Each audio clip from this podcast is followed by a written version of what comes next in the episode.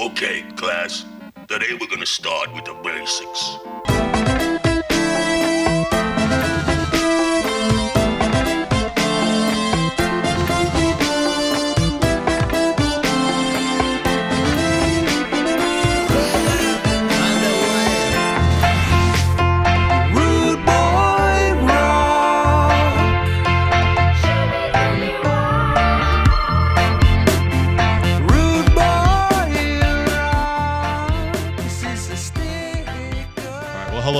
To the New Life Lutheran podcast, where new life in Christ is celebrated and we explore together how to live the Christian life with excellence.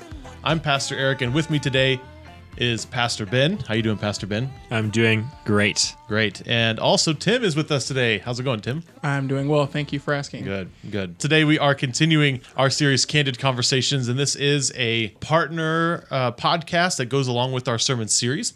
So our sermon series is more conversation with Jesus, and the idea is, if you were to sit down with Jesus, what questions would you ask him?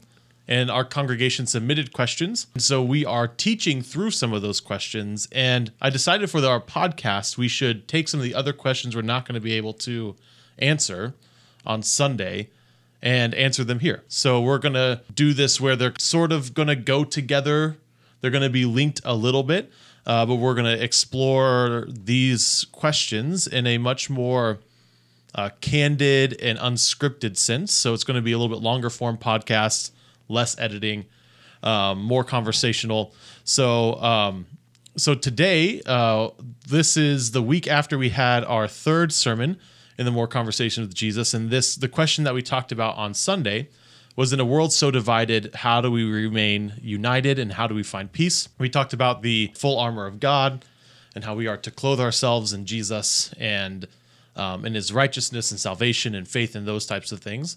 And um, then today, uh, the question that we're going to kind of look at that's that's auxiliary to that is this question that's been on our list since last year, I think, and it's why does Satan have some have some power over us even as believers? Um, so why does Satan still have power in the world, and especially why does he have power in believers' lives? And this kind of goes together with our sermon on Sunday because we talked about very briefly um, the shield of faith protecting the believer from the flaming arrows of the enemy. So we're going to talk about the enemy. We're going to talk about Satan today. We're going to have a little devil talk and uh, talk about what why he still haunts us even though Jesus has victory. So I'm going to start with Pastor Ben, and I'm just going to ask you the question: How does Jesus have victory?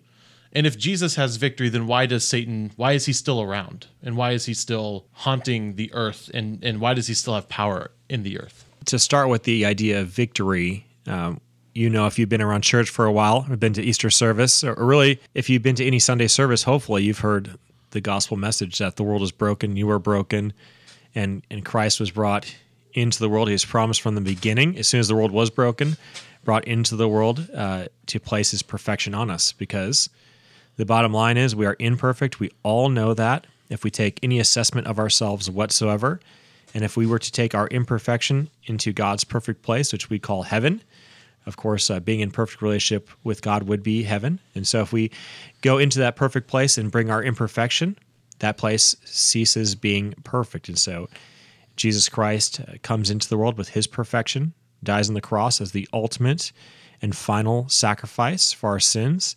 And we're told that we place our trust in him and receive what he offers us, that we're brought into relationship with God, the Heavenly Father. His perfection is placed upon us, and therefore we are allowed into the place that we're all hoping to go. At least I would imagine, which would be heaven. And so that's that is the the final victory. And uh, it's probably a story that you're very familiar with, a piece of history that you're very familiar with.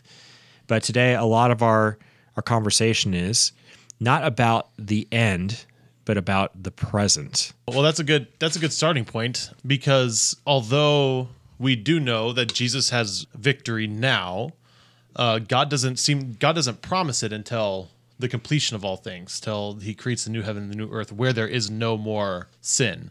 So the way that I like to think about it is uh, is almost it's it's like when someone wins a war, like when a nation wins a war, they may have defeated the other country or the other nation, but there's always still some sort of remnant that's still fighting later. And so that's kind of what it's like now is that Jesus has won the victory, but there's still this remnant left. Satan and his enemies and, and his demons are still operating in the world, but they're just these little skirmishes until they can all be cleaned up. Um, so we still have that haunting us, um, haunting us today. Tim, what are you what are you thinking about this as you're you're listening to Pastor Ben? Yeah, so of course we have victory uh, in Christ, which He fulfilled that on the cross for us. But yes, we do still have those remnants of uh, Satan, and like we look at what sort of power Satan has over us. When so when we read through Job, we know that Satan can cause suffering from us. When we uh, look at Matthew and when we look at Jesus on the uh, and when Satan was tempting Jesus, we know that Satan has the power to tempt us. And so uh, and so uh, it's it's just a very interesting uh, topic to think about, like what exactly Satan has the power to do over us. Yeah, and I think that I think that's a good point in Jesus' own life. The most obvious example would be when he's in the desert, and the the enemy comes to him and begins kind of putting little questions into Jesus' mind. And in one way, that's a really good example of what the enemy does to us today. I know that when we when we think about the devil, when we think about um, demons, especially leading up into as we're going into October now. Uh, sometimes we think of the devil as like the little goat-legged, horned red man with the poker that's just like waiting to eternally torment us. Uh, but that's actually not what the enemy. That's not what the devil is. Uh, in in hell, the devil is being punished as well. Like that. Like he's not the one who does the punishing. Um, he is the one being punished in hell. And so, what he's trying to do now, uh, one way that I've heard it is using that phrase that uh, misery loves company.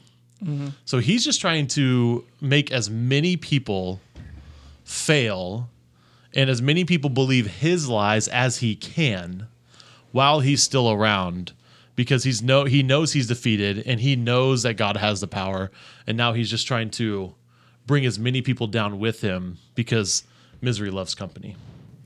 And you talked about that idea of a battle. I thought that was a, a pretty good analogy. That even if you've won the battle or maybe even signed some accord, uh, there's still that remnant that's fighting. And and really they're fighting for probably two reasons. I think Satan is fighting for two reasons. One, I think it is that idea of I'm going to drag down as many people into into the pit with me as possible. And that was a good aside, by the way, because a lot of times we think of Satan, or we think of hell as Satan's domain where he's ruling and he's poking and he's prodding, he's doing the tormenting.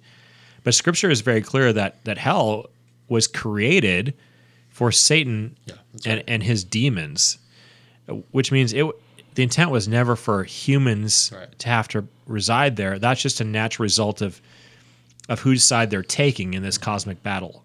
You know, that we are told Jesus says their father is the devil. Mm-hmm. Well, the alternative is your father is God in heaven, and depending on which side of that battle, that's the home you will live in. And uh, so, anyways, so so we see that as as a reality. But as we think about this idea of a battle, I, I do think there's that element of him wanting to drag as many people with him. But I also think there's that element of he hasn't quite given up hope yet. I, I mean, I think it's like one of those things. Like intellectually, you know something, but emotionally, you haven't settled there yet. And I still feel like there's that remnant of hope. Um, now, of course, this is me reading into the situation, but I feel like it's still there. You know, it starts in the garden where he takes down Adam and Eve. I think that was more than a move of just like, I'm going to drag these people down with me, or as many people or their offspring with me. But like, I can, if I can get enough people on my side or do enough damage that, that maybe, maybe I'll win, or maybe there'll be some sort of different outcome. We work all the way through the scripture and we see this over and over again. Of course, he tries to take down Jesus in the temptation, which you guys already referred to. And then, of course, he ends up swaying the people, influencing the people to turn on Jesus, a person they were just celebrating just moments before. And now they're shouting instead of Hosanna, crucify him. And he ends up killing him. And, and he's got to feel at that point in time, I've done it. I have completed the ultimate coup. And uh, this is the turning point. And of course, then Jesus comes back and that must have been a pretty horrible day for him uh, to have to see the very his very victory flipped on its head and becoming the the ultimate victory in Jesus Christ. But I I, I f- truly feel like there's that intellectual component that he probably knows he's done and he's defeated, but there's still that remnant of hope. Like if I keep pushing and if I keep doing what I have to do, maybe, maybe, maybe the outcome will be different. This place designed for me uh, won't be my final, you know, place to rest. Mm-hmm. And, and of course, now we're we're really Speculating. we're Yeah. yeah. There's some speculation built into it, but but I kind of I kind of feel that's probably where it is. There's that duality of I'm gonna bring you down to the pit with me, and if I can do enough damage, maybe the pit won't be my home. So I think there's that that ongoing battle. So what exactly like what power does Satan have over us? I think mm. that's a good question that easily ties into this and actually is kind of a subplot of this. of this question. Yeah. Yeah. Yeah. So, you know, as I was thinking about this question um, today, I was brought immediately to Jesus's experience in the desert when he's tempted by the by the devil, and also Adam and Eve's experience when they are tempted by the snake, who we've we assume that's the devil. I mean, that's a safe assumption. Biblical authors also kind of place that interpretation on that story. So we can safely assume that the snake is the Satan. Um, and again, it's the Satan that uh, Jesus interacts with in the desert. I was immediately taken to those two places. And in both of those situations, the power that the enemy has is to be an alternative voice to God's voice that is speaking truth and peace and affirmation onto Adam and Eve and to Jesus. So Jesus is tempted right after he's baptized and he hears, This is my son with whom I'm well pleased. And then immediately the enemy comes in and begins questioning God's voice. And so that's actually a, a narrative plot in the Old Testament is which voice are you going to listen to? In fact, kind of the central one of the central prayers or one of the central uh, statements of faith in the Old Testament is the Shema. Hear, O Israel, listen, listen up, Israel. The Lord your God, the Lord is one. So, kind of central to the Old Testament is this idea of listening and who are you listening to, and that's woven all throughout the Old Testament. And then immediately Jesus is confronted with listening to another voice. And so I think probably the primary thing that Satan does to us now, especially as believers, is he is he whispers those lies into our ears that uh, I know in my own life it's things like, do I even believe that this is true? Or it's it can be even as um, as simple as uh, being distracted by other things, distracted by the kind of like just desires, worldly desires of of being busy and making sure that I'm successful and um, uh, kind of selfish things of like watching watching shows and those kind of things that kind of keep me distracted and pretty soon I find myself not listening to God, not listening to the scriptures and taking in the scriptures. I think that's kind of the the enemy's primary mode of operation now is to lie to us about God and to make us question what um, what God has told us. Yeah, when you think about an enemy, the enemy always has the the opposite goals that you have in mind. That's what makes them your enemy, right? If, if uh, they want to take over your land, you want to stop them from taking over your land. And so when we look at Christ's life, we see really two basic ideas. It's who do you say that I am? And, and then we hear Peter's response that you are you are the Christ, the Son of the living God. And then we also see this invitation to come follow me. And so that's Christ, right? That's Christ, what Christ offers us. And Satan's is the alternative. Um, In some ways, you know, he it's he wants to be more, more covert. I believe that's actually advantageous to him, especially in America. So Yes, it's not who do you say that I am, but but maybe who do you think that you are? Uh, and, and so are you the God of your own life? Because for Christ, we're saying you are Lord, right? You are my boss. You are my king. Uh, so the alternative is probably I, I am the king. I am the Lord. I am the master of my destiny, which ultimately makes Satan the master of my destiny. And then the come follow me is either we follow Christ's way or we follow our own way, which because of our sinful nature is tends to be Satan way. So that's the cosmic battle of follow me or follow me. Follow me or follow me. Follow Jesus or follow the enemy. Follow the Satan. And so we see that right away. There's really three instances that creep into my mind, and we've already referenced a few of them, but you have the garden, Satan sneaks in and follow me, mm-hmm. right? If you follow if you follow God, this is what he's going to do. He's going to limit your understanding. You're not going to know these things.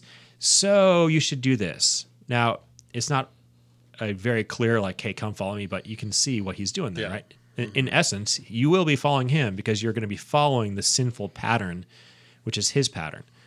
Then you go into to Job, and we see our next uh, real life confrontation. Such a interesting section of scripture. Uh, to me personally, very irritating section of scripture because Job's friends are just They're the worst. they're horrible. Um, they do sp- speak truth, but it's like one of those things where there's some truth mixed in with a whole bunch of uh, misapplication, and uh, that's a lot of their theirs, and so it's hard to read. It's just frustrating, and and you kind of put yourself in Job's spot, and you're thinking, these are the people that I have to deal with. I have all these afflictions, and now I have these imbeciles like speaking into my life and accusing me of these things that I'm not doing. So we see this interaction though, where Satan comes to God and is like, hey, this is what I'm going to do. I'm going to basically try to get Job to go in my direction and not go in your direction. So once again, we see the same thing, right? It's he will not follow you if you don't give him all this money. If you take his family away, then he's going to follow me. And then, of course, we see with Jesus, we see God the Son in flesh, Emmanuel, and what's the temptation? Come follow me, bow down to me. And so that's the cosmic battle. And so, why does Satan have so much power over us? I, I don't know if he has so much power over us. I don't know if I'd say it that way, mm-hmm. But he's just living out his role, which is come follow me. Follow Jesus? No, follow me. Uh, we tend to internalize it as our way or our choices. Uh, the reality is, we know, as Pastor Erik spoke on Sunday, that this battle is not against flesh and blood. It's against all all of the things behind the scenes, right? The spiritual forces. That's right. And so that's that's the game. That's the game that's happening.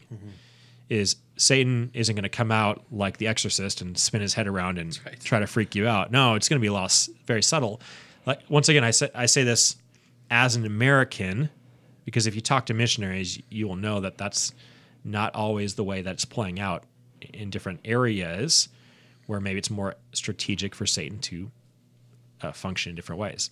But at least in my experience, uh, Satan has been the father of lies and the father of of covert strategy, trying to get me to go in the direction that he would have to destroy my life and and hopefully, you know, his mind, hopefully destroy my relationship with my Savior. So I'm following him and not following Jesus. And so I, I think that's where the power comes in. It's that cosmic battle for your soul, for my soul, for my for my servitude, whether I realize it or not. Am I going to follow Jesus or I'm going to follow Satan? And that's the game at play, and that's the eternal game at play. Uh, what are his motivations? I don't know. He's trying to drag more people down with him? Maybe. Does he want the popularity of having a bunch of followers? Maybe. Uh, does he think he can win if he gets enough people going his direction? Who knows? Right? Maybe. Uh, someday we can ask God what his motivations or what Satan's motivations are, and hopefully we don't aren't able to ask Satan what his motivations were. It's kind of the end goal. So I don't know. That's for me. It's it's that simple of of come follow me or come follow me, and and that's been my whole life. Even as a follower of Christ, as a as a young man, a young boy, till now, you know, every day, it, isn't that isn't that what I'm waking up to? Am I going to follow Christ's way today, or am I going to follow the alternative? So if Christ's way is this way and, and the alternative is that way, well, we know who's in charge of that way. And uh, it will only bring what we're told it's going to bring, which is death and destruction. And uh, so I, I think that's really where the power of Satan really comes into play. Um, I, I don't view it as like Satan controlling me Right. necessarily. It, it's just that ongoing, ongoing battle. And and as far as the controlling element and the possession and stuff like that, that's uh, probably a different conversation. But mm-hmm. but for the typical experience of what we're talking about, why do I feel like I struggle? Why do these addictions get the best of me? Why does it seem, seem like Satan is is leading the way? Well, it's our natural sinful nature, and it's uh, our opportunities where we're choosing to follow mm-hmm. the other way mm-hmm. versus God's way. And like really this question, the way it seems is like that Satan has power over us, but in reality it's just what he's armed with. And it's not really necessary that he has power, it's just he's armed with deceitfulness. He's armed with hey, uh, I can literally take these things away from you. I can make your life miserable, as we have talked about and we've seen in Job. He he's armed uh, with all these things, and for me, I, I I'm just thinking, okay, so Satan is armed with um, deceitfulness. He's armed with spirits, as we've kind of talked about, but we don't really want to get into that just yet. Uh, and so, like for me, Satan is the author of evil. You know, like he is the he is the ultimate deceiver, and uh, I just feel as we as believers, he's going to attack us Right. Absolutely. and Satan comes after the godly. We actually see this uh, in many parts of Matthew and of course of Job, and we see this like uh, really all throughout the New Testament. He he went after Jesus. He went after God Himself in Jesus, and so if he's going to attack those people, and, and and if he's going to go after God Himself, of course he's going to come after us. Yeah. And yes, it can feel overwhelming. Yes, it can feel as if we um, are in a losing battle, but we have to remember that Christ gives us hope, Yeah. and Christ has given us victory. Uh, although it doesn't, it, it, it's it certainly doesn't feel like that. It, it, can feel like hard, but again, that's why we have to be prayed up. We have to be in tune with the Holy Spirit. We have to be um, constantly in, in in really in a battle mindset, and that's why I love the armor of God to tie into the sermon uh, because it the illustration that you gave during the sermon was really good. Um, by the way, I personally personally felt attacked uh, during some of your parts of your sermon, but that's just that's just conviction. That's neither here nor there. But I did feel personally attacked, um, and so no. But the illustration you give, the, the, or the illustration you gave was uh, when you're on uh, defense, you have something that the opposition wants to take from you, right? And so obviously we have something that Satan wants, and that's relationship with Jesus. Because another thing that we see is that Satan cannot be in the presence of God. Right. And so uh, Satan obviously wants to steal, kill, and destroy. He wants to take that, um, plunder that relationship that we have with God from us. And so that's why he's constantly on the offensive. He's uh, he's constantly attacking and constantly moving forward in his lies. Um, and so, yeah, that was just that was a really good, Thanks. Yeah. really good illustration you gave. Yeah, a- and that this is another thing that we've adopted some of the medieval imagery about the devil and about Satan and about his demons that isn't even really biblical. It's just kind of been extrapolated from uh, some biblical text and then added all this imagery. And there's been, you know, Dante's Inferno and those types of things have been added onto scripture. You know, so the image of the devil as this kind of uh, super powerful uh, demonic creature that has under his rule hordes of these nasty, evil, orcish demons. You know, that's not even really the picture we get in scripture. In scripture, uh, the devil, the, the word Satan is actually a title. It's the the Satan is how it's is how it's read in the Old Testament. It's not a name, it's a title that simply means the the opposition, the opposer, the one that is working against something. And so the the Satan is actually, you know, like you guys have both said, all he is simply doing is trying to do the opposite of whatever God is doing. And God is trying to give life and he's trying to reconcile people back to himself and to each other and he's trying to give eternal life to people. And so the the Satan, the enemy, he wants to steal, kill, and destroy. He wants to steal that eternal life and that peace and that reconciliation. He wants to mm-hmm. kill us. He wants us to not have life.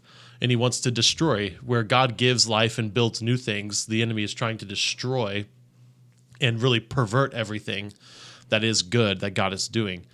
And uh, all of the the kind of demonic work that we see in the New Testament is less organized than we might than maybe we think of the enemy and his demons, uh, because it really is almost like well, Ben, this may you may not like this because you you have several of these dogs, but really there it's more like this. They're more like this herd of really nasty little like chihuahuas. You know what I mean? There's like really not a lot of organization, and they're really just loud ankle biters that keep bothering us, especially as believers. They don't actually have the power. They're just this constant presence that is always trying to draw us away. And when we start letting these ideas and these images that they keep bringing to us, all these lies they keep bringing to us, and we let them draw them away from, draw us away from God. Um, that's how they're stealing. They're actually stealing our joy and stealing our peace and stealing our life because we're more focused on these other things that they keep bringing up than on God, who is giving us and is a life giver and giving us peace. Um, so, you know, really, I think sometimes we, there are some people that underestimate the devil's work, and there are some people that overestimate the devil's work. But really, in the New Testament, the demons, all the demonic possession and that kind of stuff, it seems kind of random, and it, and it is. It's like they're they're like these unclean spirits that are just out wreaking havoc in the world. And as Jesus walks as a new kind of person, he walks around and he heals and he gives forgiveness of sins and he is able to free people from all the chaos and havoc that these unclean spirits, these demons, are unleashing into the world. Um, so, in one sense, it's not a battle of good versus evil.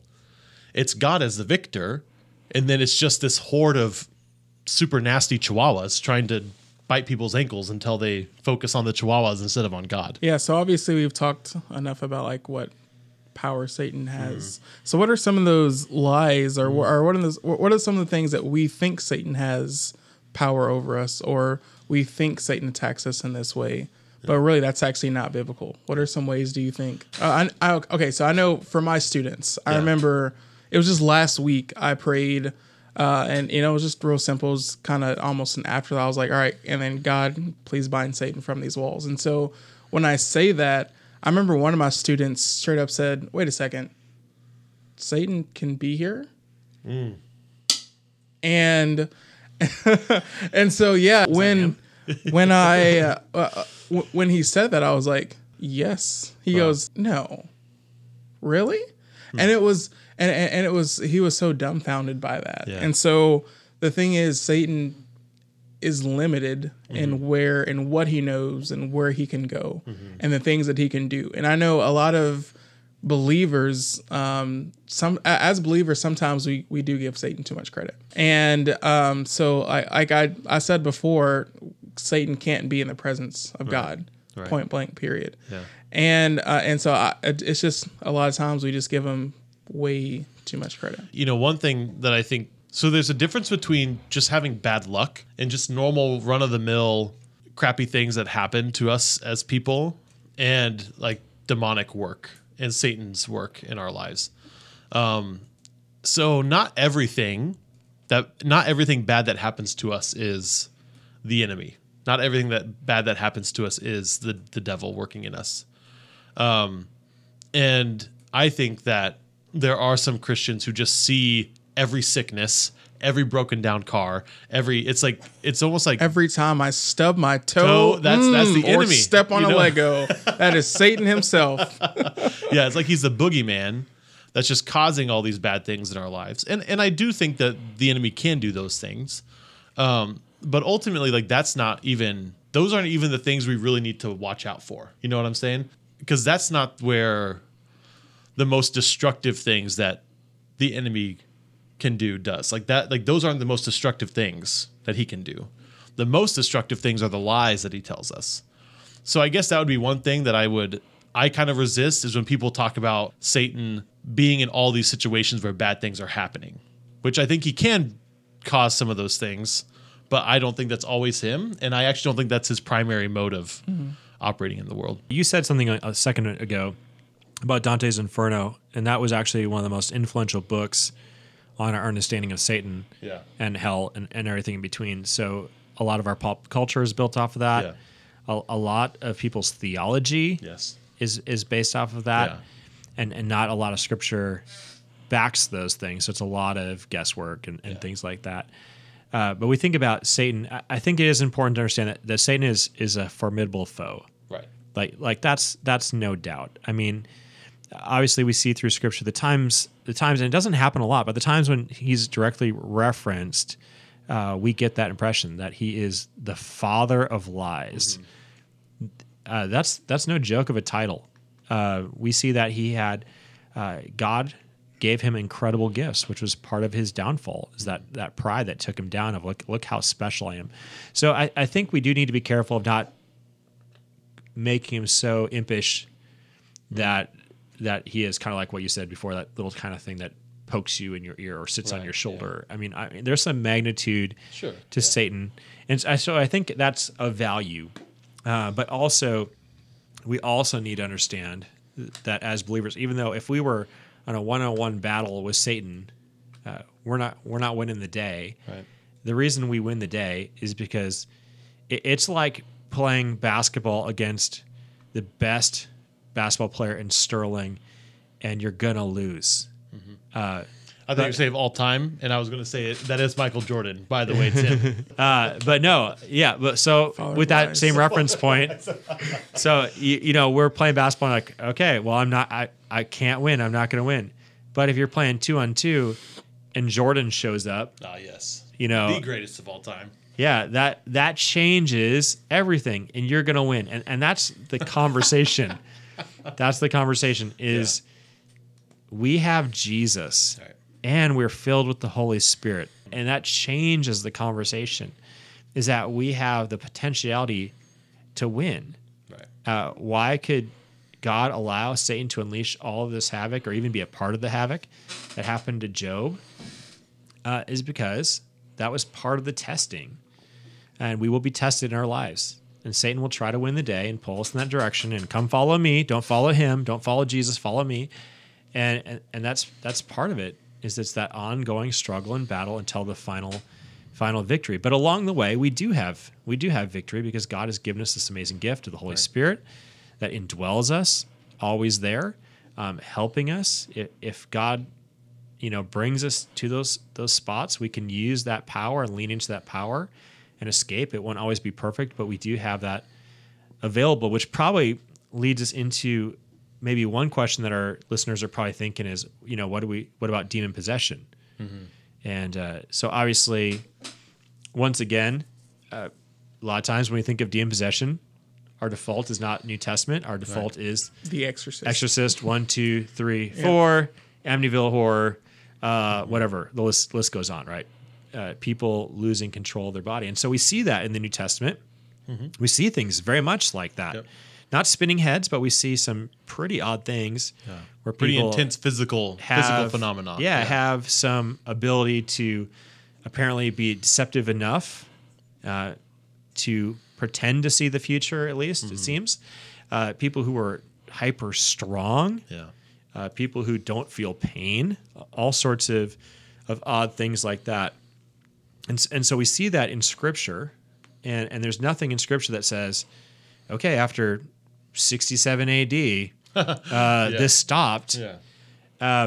My my take on it is just personally that in America, like I've kind of referenced before, it's not a win for Satan to like possess people and show his reality because if he's real, then Jesus must be real, and it's probably better for him in America to pretend none of that stuff is real and just have people kind of Right. Become the god of themselves, which ultimately puts Satan on their throne. But but those things are real. So I think one of the questions that are naturally built into that is, do I have to be scared mm-hmm. of of more than just like oppression or challenge or the natural gravity of life and the sinful nature or or things like that? Do I have to be careful of possession as a follower of, of Jesus Christ? And I have an answer, but I want to hear you guys first, and then I'll correct you after yours. No, no, they'll give you a great response. I probably won't have to do anything, but uh, go ahead. What do you guys? How would how would you respond to somebody if they're like, I'm a believer and I'm just really concerned Yeah. about more than just temptation, Right. and, and more than just oppression, which is Satan, you know, kind of doing stuff to us. Right. Yeah. Uh, We're but talking full on possession. full Like full-on on possession. c- control. Like he takes control, uh, maybe in a exorcist type fashion, or maybe just like, Right. man, I there's no win. I I've lost the game, Right. uh, even though I, I have Jesus, I have the Holy Spirit. I mean, what would you say to somebody Yeah. with those reservations and those fears? If you have the Holy Spirit in your heart, uh, nah. Yeah. there's no there like there's no place in your heart for that. Uh, if you are a follower of Christ. Now, if you're not a follower of Christ, then yeah, that is like that could be. And if Christ hasn't written um, His seal upon your heart, and you don't have the Holy Spirit, then okay. Um, but no, as as believers, we are protected. Yeah, scripture scripture tells us that that if the Holy Spirit is in us, evil spirits cannot enter into us. So as a believer, you do not need to have fear of possession. That is not something that you need to be afraid of. Now, it is spooky, right? Because it does happen and there's really only one time in my own experience that an individual might have been possessed. Uh, but in my own experience, which which includes some kind of spooky, ooky spooky kinds of things, um, certainly like horrific visuals that people were experiencing, kind of audio visual. Um, I don't know if you'd call them visions or if they were actual like apparitions. Um, but I have I have worked with people and pastored people who were experiencing that kind of oppression. Um, but that's very small, per, a very small percentage. So I would say if you're filled with the Holy Spirit, you do not need to fear being possessed because there's just the, just like Tim said, there's simply no room. Jesus says it himself that if you have the Holy Spirit, they you cannot be possessed in that way. I think a much more I would just reiterate the much a, a much more dangerous, the much more dangerous thing the enemy can do to a believer is to lead you is to lead you astray with lies, is to distract you with lies. That's the much more dangerous thing that he does. Um, so I would encourage people to maybe take that more seriously, his, his lies and his distraction more seriously than the kind of like spooky Halloween style possession or those types of things. Yeah, there's a Jesus used this analogy about uh, talking about possession. How someone's possessed, they they clean out the resident, Yeah. essentially the the demon or Satan or whatever the scenario is. Right, there's some sort of possession, uh, but and they clean it. They clean up the room. Right, think think of it like a hotel room. They clean up the room, but what they don't do is they don't have a new resident. Yeah. And so it actually it says it becomes worse the second time than the first time because the old party comes back in and brings some buddies. And so we get this picture through christ's words that that that our our body our soul is really a a, a one room apartment one room hotel room. And as believers uh, there's no vacancy sign open right? The holy spirit is living within us and, and so that's that's kind of the reality. Now, what that doesn't mean is other people are walk around and everyone either possessed by the Holy Spirit or possessed by Satan. That's not that's not the conversation. Right. But we we do get a pretty clear picture that we cannot be possessed because our our vacancy sign is off, and the Holy Spirit is living within us, and and no one's getting into that room unless uh, the Holy Spirit is not existing is not existing there. So I don't think we have to have that fear. Yeah. Uh, there is, you know, there are oppressive things, and we see that in Yeah, Job, absolutely. right? What does God allow? He allowed some pretty Yeah. horrible things that I never want to experience, Yeah. and uh, so so we do see like oppression and things like that. Mm-hmm. But but I think those are things that that we can go to God and trust God and say, God, man, this is what I feel like. It feels like there's a weight on my shoulders. I don't understand. I have the struggle. And we go we go to God. We surround ourselves with brothers and sisters in Christ Jesus, and and we serve each other and care for each other in our time of needs, whatever Right. whatever that is. Whether it's just natural consequences of living in a sinful world, or even if it's something outside of those realms Right.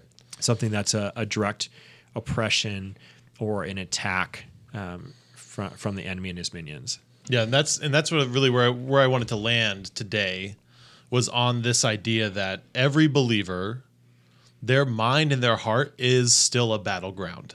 Like like we have victory in Christ and Jesus is victorious, but we as flawed humans, we can still be deceived by the enemy. Uh, and so tension and struggle is the norm for the Christian. Like we will until the day we die struggle with unfaithfulness. And the way to counteract the wiles of the devil, the schemes of the devil, and the flaming arrows is with the armor of God. And specifically, and most most strongly, the scriptures and prayer. Those are kind of the ways that we equip ourselves with the armor of God. The way that we we have salvation on our heads and righteousness on our chests and truth around our middle and the shield of faith and the shoes of the proclamation of the gospel. The way that we have those things is by continuing to listen to God through scripture and through prayer. Um, and in fact, as I was thinking about this today, um, Psalm 119 came into came to my mind, and it's from uh, the book of Psalms. It's the longest uh, single chapter in the Bible. In fact, it's longer than um, some whole books of the Bible. And verse, uh, the whole thing is this great kind of cyclical conversation that David's this prayer that David's having. Um, he's praying to God. He's talking to God, and it's this like rotation of faithfulness and joy and struggle and it's a great example of how we, we live as christians because that's what it feels like it almost feels like this revolving door where we're cycling through um, this. And, and we are growing over time. Um, but this is what uh, this is what psalm 119 verse 67 specifically um, says. And i think it's a good encapsulation of what the christian life is like. Uh, david says before i suffered i took the wrong way but now I do what you say. So David here is saying, I went the wrong way and I suffered. And because I suffered, I was actually able to return back to the word of God and fall in love with it again. And so our suffering, what the, the enemy lying to us and oppressing us should, ought to lead us back to God. And in that in those situations, suffering is actually good for us. It actually becomes a positive thing because it leads us back to more a more robust trust in what God has done for us. And Paul talks about it in Romans when he talks about being shipwrecked and all these horrible things. And he says at one point they despaired for their life. Like they actually were he said they they wanted their life to end. Um, but that ultimately led them to greater joy in spreading the gospel because they trusted in God and what He was doing. Um, so the Christian, us as believers, will experience the flaming arrows of the enemy. We will experience the the schemes of the Satan, but those things are not. Uh, those things will ultimately become a positive for us if we are returning, letting those things make, letting those things return us to Scripture and to prayer, rather than trusting in ourselves, listening to our own voice, trying to figure things out our own way. Um, ultimately, those things can be good for us because they are pull, they are bringing us into closer relationship with God. Amen. Any other thoughts about Satan? By the way, here's a question for you. Since we are entering into Halloween, No, I don't celebrate Halloween. no, is Never that have. you liar? I don't. Oh, you don't? I Really? have no. I have never. My parents never ever let me. celebrate really? Why? I mean, was it a? It was like because it's a pagan thing. Was that the? Ah, you know, I should probably ask the Reverend, but no, I think it was just Reverend, because. do you call your father the Reverend? Your No, dad? I don't, I don't. But when I refer to him, I refer to him as the Reverend. Um, no, I I don't know. I should probably ask why, but I that's why I've never really gotten into the whole Halloween thing. I don't ever give out candy or Oh, really? any of that stuff. So, That's just because he's a Scrooge. You- He's are you cheap. Scrooge? Bah humbug. well, I mean, no, I love Christmas, but um, I don't like Christmas music. Um, but no, I'm just I'm Does not, not, into like Christmas then. I'm not I'm not into the whole Halloween uh, thing? Halloween, no. Oh, really? And if he bought kids candy, he wouldn't be able to afford his cleaning ladies. That's right. That's true. We have a neighbor who is really, really into Halloween, and in fact has a Pennywise the clown from it in their window year round, like an actual full size thing in their window year round. And so this last week they put up all of their Halloween decorations, and it's intense. I mean they they go all out. but how about, how about you. Ben? I celebrate All Hallows is, Eve. Is, is Halloween a, a satanic pagan holiday, or what's the what's the story there? All Hallows Eve is a Christian holiday. Uh, some of the c- costume origin stems from Christians knowing they have power over Satan, thus making him uh, essentially something to be mocked and ridiculed. And so they would dress up. Originally, they would dress up in costumes to uh, mock Satan's lack of power over their lives because of the power of Jesus Christ. So obviously, as time has gone on, we've kind of created as the Halloween that we know. But uh, it's very important to know your history Yeah. because there is uh, some origins. A lot of things that we do actually have a lot of Christian undertones. Mm-hmm. And so, what I like to do, just like the early Christians did, I don't know if this is going in there. I don't know if there's any value I'm thing. just yeah, talking. yeah, this will yeah. Um, this all stay in. Okay. So the Christians, early Christians, they were about redeeming the culture Yeah, and redeeming the holidays. And so that's why you guys might have some people say, well, Christmas, that's winter solstice. It's not, you know, Chri- Christians. And we don't want to celebrate Christmas because, you know, that has pagan origins. Well, it's just like anything. You could look at any day of the year, and we see it on Facebook all the time. Every day has some sort of stupid attachment. Like, hey, three days ago was Daughter's Day. I'm like, what, Daughter's Day? Today is Coffee Day, and yesterday was br- like my son's day or something. Uh, anyways, the whole culture has these things, these celebrations. So what Christians did is they actually put a rival holiday in its place and then overcame those holidays, which makes these holidays even cooler because Christmas. Uh, when's the last time you guys have celebrated winter solstice? You haven't. Uh, the whole world celebrates Christmas because Christianity threw a rival holiday and overpowered these pagan holidays. And uh, so if you go back to a lot of these origins, even Santa Claus, Sinterklaas is the transliteration. It's about Saint Nick, and a lot of those things like the stockings is about Saint Nick who would care for uh, orphans and and widows and things like that. And they would put their boots outside, and he'd put money in their boots to help provide for their their well being. So there's all this this cool stuff. If you know your history, you can actually celebrate a lot of these holidays without uh, kind of the limited knowledge that we have. Where Halloween is bad because ghosts and goblins, uh, and you can actually begin to see some of those things and redeem them. Right. You know, share with your friends why why those things are okay, and with your especially with your kids, so the next generation will know. But you know, obviously, when it comes to Halloween, it's kind of up to your your own prerogative. Uh, Tim, like just like you, I grew up in a family that was not very pro Halloween. Yeah, but I'm also like just the origins. I'm not trying to give Satan the time of day. You know, like I'm personally, I don't want to do that. I'm not trying to mock Satan. Like what? Like okay, so back to the the basketball, the two on two. I mean, I'm literally not doing anything. It's all you know, Jordan, or it's all. Well, it's, excuse me, it's all LeBron. Oh, get out of here! Get and out of here! and so like, why would I mock? Satan's on your team in this scenario? No, he's I not don't know my if I get this metaphor. no, no, no, no, no. the- I think I think in this metaphor, Satan would be um, Harden. I think that's on the no, but on the opposition, Cheating his way into three pointers. The the the opposition um and you know like just using the basketball reference like that's like me talking trash when i'm literally not doing a thing yeah. you know so like why am i gonna do that i i just i that that doesn't appeal to me still Oh, really? Yeah. You know, I I get it. I I'm not a huge Halloween guy either. I I think it's fun. People can have fun. It's in you know just like you mentioned, Ben. It's in our tradition, especially specifically as Lutherans. Martin Luther himself said that the devil hates nothing more than to be laughed at. And so Martin Luther made jokes all the time, you know, like fart jokes and poop jokes about Satan all the time. Be, and we, there's going to be a podcast series coming out some point in the future of Martin Luther, uh, his life and history. And you guys are going to hear some of Martin Luther's just stupid jokes. Some of them are bad. The original youth director. Ye- Seriously, they're bad youth director jokes. That's right.